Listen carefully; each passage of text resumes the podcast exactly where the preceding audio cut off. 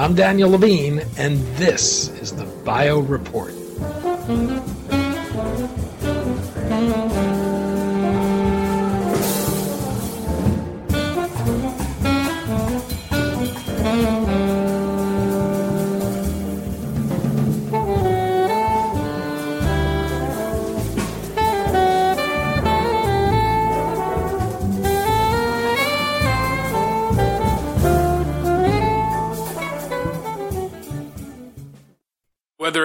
Capturing the imagination of a venture capitalist, enticing a potential partner, or attracting talent, CEOs need to be able to tell their company stories effectively. In his new book, Winners Have a Story, Giuseppe Marzio discusses how CEOs can turn complex science and technology into compelling tales. Marzio, who worked as a scientist in biopharma before launching a communications agency, comes to his interest in storytelling honestly.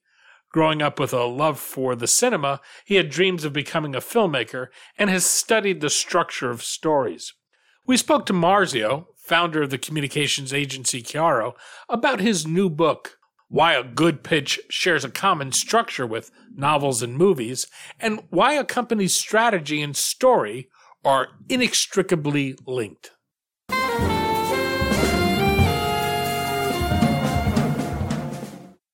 Giuseppe, thanks for joining us. Thank you, Danny, for having me. It's a privilege. We're going to talk about your new book, Winners Have a Story Storytelling and Why It Matters for the Life Science Executives. Before we do that, though, I'd like to start with you. How did you go from having a PhD in molecular genetics and doing research for biopharmaceutical companies to founding a communications agency? It all started six years ago in New York City, where I had a life changing experience. But but before that, let me take a step back. Uh, I don't know if you remember any of your childhood dreams, Danny. Uh, I remember one dream in particular, and I always wanted to be a movie director. Yeah, like a, a real movie director, make movies. I I grew up in Italy, and uh, my my family at the time lived near a park, which was home to a, an open air cinema during the summer month. So every evening they would show they would show a new movie. Uh, I was ten years old, and for me that was paradise. Uh, actually, it would have been paradise if any of us kids had the money for it. so, I mean, what what did we do instead? Is at, at dusk we would hide in in the bushes surrounding the the cinema and then once the lights were off we tried to to sneak inside. And and somehow miraculously we made it almost every time. And, and of course later in life I, I met again the owner of the cinema and and he told me that he, he had known about our little operation the whole time and and he just let us watch the movies anyway. So, so Joe, in cinema paradiso he, he, becomes a movie director not a life science communicator. Yeah. yeah similar story different endings. So you know jaws alien star wars those were the titles at the time. I, I watched them all and and it was awesome. And, uh, until my own life took a a, a different turn. My parents got divorced and we had to move to a new home, which was far away from the park, from my friends and, and from the movies, from, from the cinema. And, and you know how things happen. Life got, got serious. I, got a PhD. I started working in, in biotech. I, I had a family. I, I had a mortgage all of a sudden. I, w- I was a grown up, but I still felt uh, this, this, this dream to, to make movies, to make my own stories and which brings me to the, the day in New York. So I was there for business and I had planned to attend a workshop by this Robert McKee. I, I don't know if, if you're familiar with the guy. Then he is a, a screenwriter, uh, teaches screenwriting. Yeah, that's that's exactly. Story.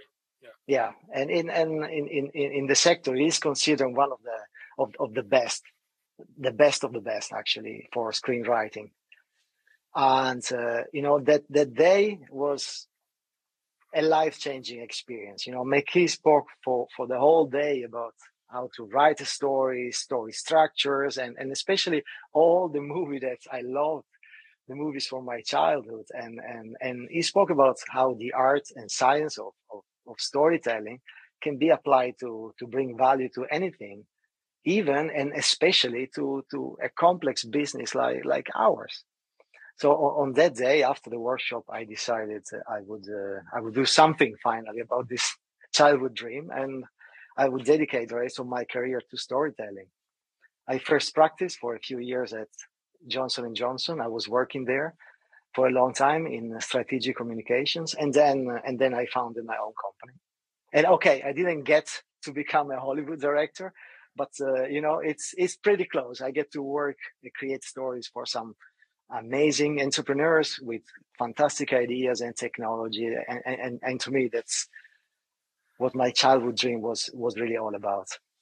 Well, we're in the midst of a difficult financing environment right now. There's a lot of competition to get investors' attention. Complex science doesn't always lend itself to a short and easy pitch. What's the heavy lifting a story needs to do, and has the importance of this intensified in the current environment? Oh, it's it's indeed a very difficult moment, as you say, Danny, also also for the biotech, and especially if you need funding right now. And and many CEOs are finding it hard, very hard sometimes to get to get heard by investors to get their attention. And and science and data are not enough, especially in the early phase of your interaction with VCs, with investors, when they need to decide whether something is worth their attention and their time and and this is where the story really makes a difference because the story you pitch creates an emotional and logical connection to your mission in, in, in your audience. It, it will help investors understand uh, what's at the heart of your business. And, uh, and investors know that a, a, good story is a powerful predictor of success. As they say, when the going gets tough, the tough gets going, get going the importance of CEOs being able to craft and tell their story doesn't just matter from a fundraising perspective, but you make the case it matters for being able to develop partnerships, uh, attract and retain, and motivate employees as well. C- can you explain? Yeah, sure. I, I, I, know it's a lot, of course. But when you are the CEO, in, investors are just one of your audiences, even if you're focusing on, on fundraising funding is important, of course, but most biotech CEOs at a certain point we'll try to find partners to, to co-develop their drugs or their technology or, or to license their, their, their product. So they're going to meet big pharma leaders. And, and, and when they meet those people, it's not going to be about just the technology. These guys want to understand whether your, your strategy and your vision and, and your values even align with, with those of their own company. They want to feel this this this match that working with you is gonna to be is gonna be mutually beneficial. And you need a story for that. You know, data and science will not be enough. And and you mentioned employees, and um, and we know that people are are quitting their job at record levels these days. And I just read a, a McKinsey publication the other day that two out of five employees are considering leaving their job the next three to six months. Wow, that's incredible. So if you want to retain great people, if you want to attract great people, you're going to need an inspiring story for them. And not only for the scientists, also for the best business developers, the partner patent attorneys, and and anybody who you need to join to to have in your adventure to make your company a success and the world a healthier place in this short conversation, you've already said twice that data isn't enough, science isn't enough. Biopharma is very much a data driven business. Hmm. Why is compelling science and data not enough to attract investors? So uh, let, uh, let me speak out of personal my personal experience. In my in a person in my corporate career, I, I've been at the receiving end of many presentations by by very promising entrepreneurs, scientists, startups, and they all had very sophisticated and complex science. and I'm a scientist myself. So, so you know, the easiest way to say after such a pitch was, "Thank you very much. It was very interesting. Let's reconnect. Let's reconnect when you have more data, when you're science, when you have more science, when you have a stronger IP, when those final results come in. Let's reconnect later. You know, you get the point. Ouch! No, nobody wants to hear that at the end of their pitch. And and you know, data and science science are, are not enough. And every winning pitch needs certain ingredients, actually four ingredients, and and and they were described already more than 2000 years ago by Aristotle. You need that, of course, but you need trust, emotional connection, and urgency. Four elements. And of these four, urgency is the most important in your pitch, in your story. And it's also the, the most challenging to, to create.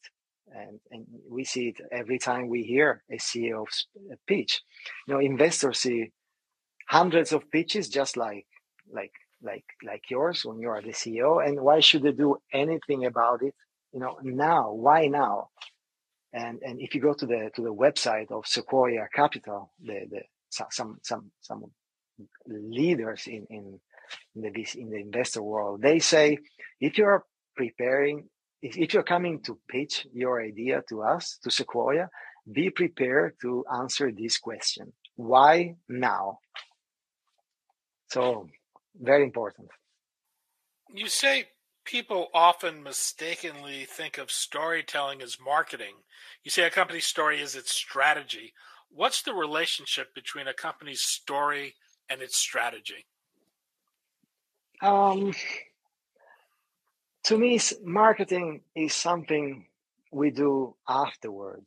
Now, we have made certain choices, certain strategic choices we now have a strategy, we have a vision, we have a product. So now, how do we put it out there in the world in the most efficient way, in, in, in a way that will reach uh, as many people as possible? So that is marketing, something you do afterwards. A story happens for me before. It, it it's about making those strategic choices. You know, where is our place in the world as a company? What do we want to be known for? What are we not going to do? Because it's not part of our strategy.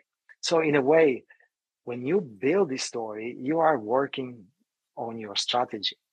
And eh, if you cannot articulate your strategy clearly, that's an almost certain sign that you don't have a clear strategy. You've already talked about Aristotle and Robert McKee, these are two masters of the structure of story. When, when you talk about stories from a, a life science company perspective, what do you mean about story and why are those stories like novels and, and, and films and plays in, in terms of their structure? Yeah. Um, have you have you have you read the book uh, *Sapiens* by Harari? No no okay it's it, it's a great book and and in this book harari says that what makes us humans what makes us humans so successful is our ability to to share stories. You know we share stories that and millions of individuals will will will get them will get excited about them and will share them. You know we are the only species who, who can do that. And so take take uh, i don't know a, a concept like uh, take Harvard University. You know, when you when what is the story of Harvard University? When, when we when when we say Harvard University, most of us will think, I don't know, hard work, success, elite, these kind of things. That is the story we, we have been telling each other about Harvard.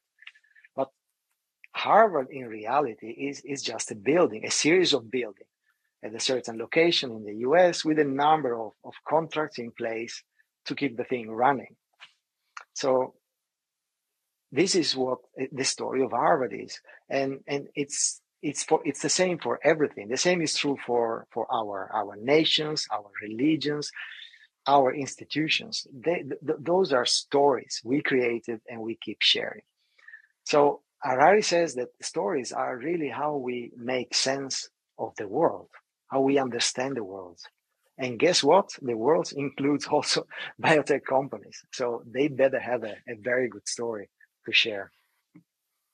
Some some people may think of a a PR company as the place responsible for crafting a story. You say it's actually the CEO's responsibility. Why is that?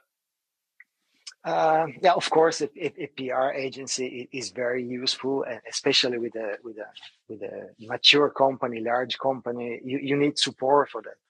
But but there are two critical roles for the CEO when it comes to the to the company story, and those are not roles that that you can outsource.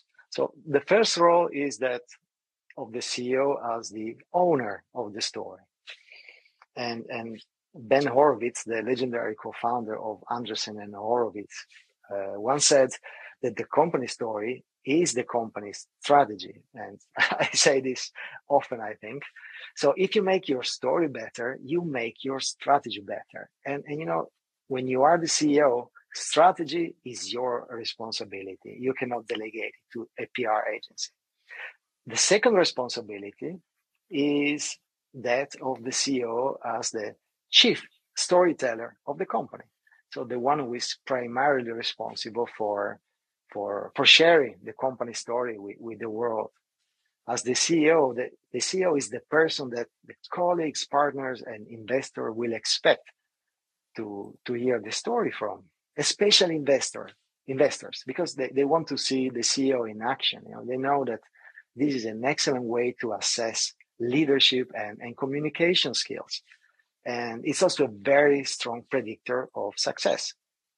So this is another thing you cannot pay a PR agency to do for you when you are the CEO. One of the critical pieces of advice you offer is that companies need to aim to change the world, not just pitch products. Why is that?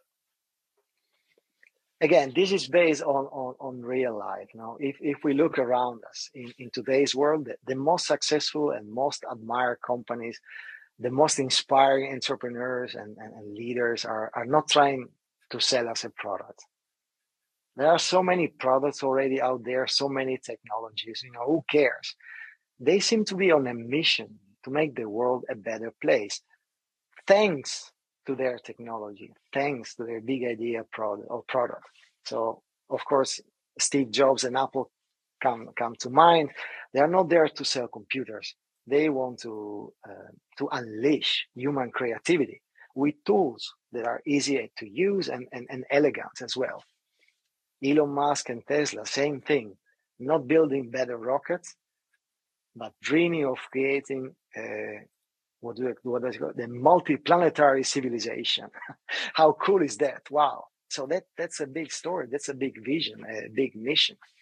And when, when I in my work with biotech CEOs, especially European, I must say, uh, one objection I hear regularly is that you know how can I, how can I, how can I pitch something so big? How can I say I want to change the world? You know, I'm, I'm my product I'm so far away from having a product on the market, and perhaps it will never reach the market. You know, and the thing is, of course, that we know that you are not there, and it's not going to be easy. We know that, and we can live with it. But we need to hear a, a story to get excited. You know, a story for me is is like a bridge.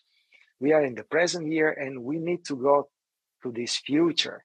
And there is a, a, a big gap between in between with a with a big river and how do we how do you take us there you need a bridge for that and and this story this bridge allows us to experience today you know what the world is going to look like in the future thanks to your technology. We talked about the structure of a story. You you, you talk about a three act structure.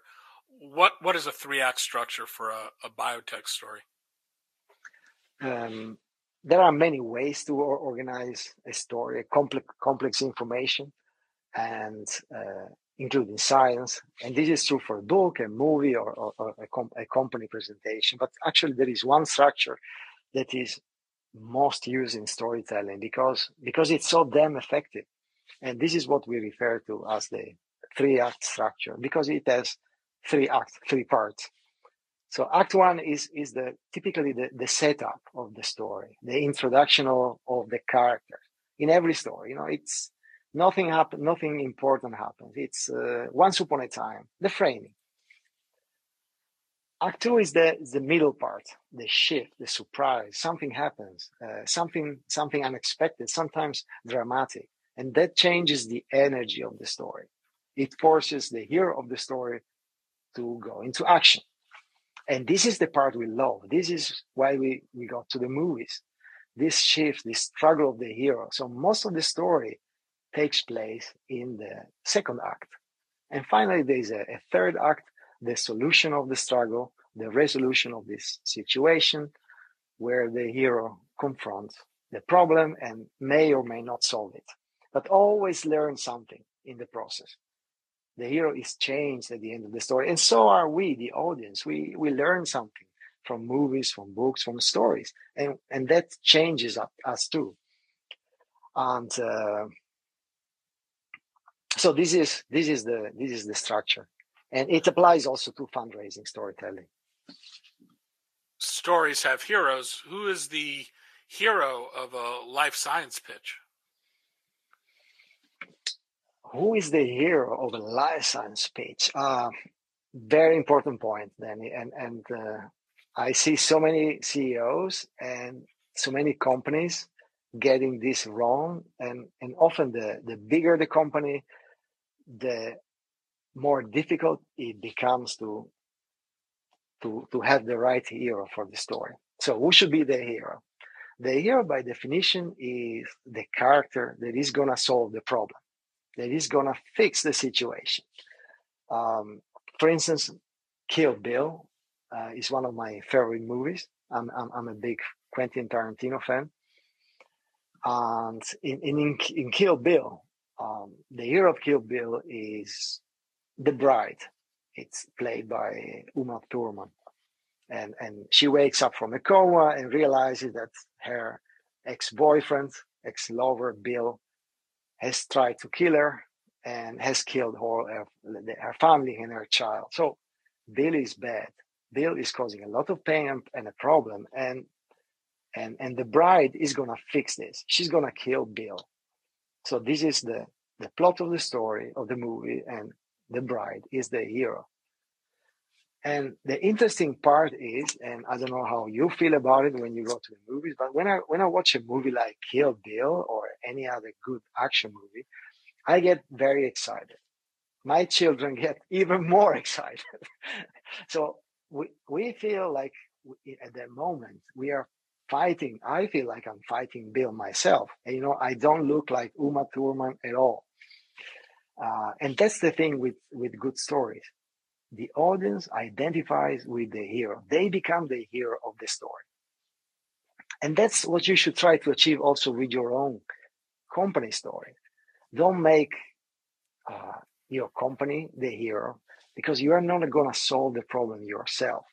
You need an audience for that. You need investors who are going to invest in your company and solve the problem you're going to need other companies that will license your technology and solve the problem. You're going to need uh, uh, uh, doctors and hospitals buying your technology and help you solve the problem. So those are your audience is the hero of the company story always. What advice would you offer to a CEO putting together their story and testing whether it's coherent and compelling? Uh, I have an, an, effective but perhaps challenging exercise to, to suggest to these CEOs. I'd say pick five people you trust and, and ask them individually this question. If you were to introduce my company to a colleague, what would you say in one sentence? And, and have them write it in an email. So choose five people with different viewpoints and different uh, different people. For instance, you could choose a member of of a leadership team or an, an employee, perhaps a scientist, or an investor who has already invested in you, a fellow CEO, an advisor, five different people. Then write down these very short stories about your company and add your own. And, and perhaps you can copy your own story from, from the first slide of your pitch deck or, for, or from the landing page of your website. And then ask yourself, what do I see? What are these stories the same? Are they different? Is there a, a common theme emerging? And and and if not, try to improve it. And come back to I suggest to to come back to, to do this exercise regularly every few weeks and see how your story is is evolving and how are you succeeding in making sure that people really get it consistently.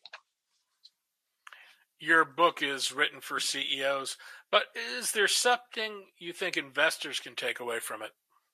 Ah, good question. And actually, I had many investors read it. And uh, um, I would say my book will give investors, will help investors give better feedback when they hear a pitch, after they hear a pitch, actionable feedback.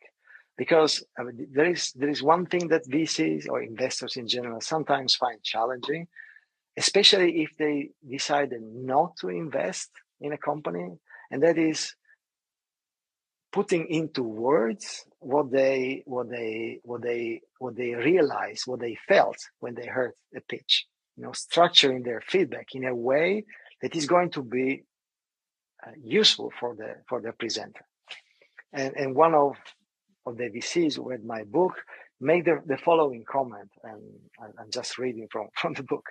As a life sciences vc i know that i know what i'm looking for but expressing that to the presenting CEOs with my words is another thing altogether. So I'd say this is want to give better feedback, read my book.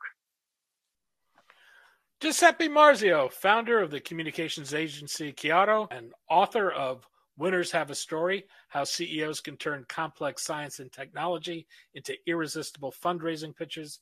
Giuseppe, thanks so much for your time today. Danny, it's been a great pleasure. Thank you so much.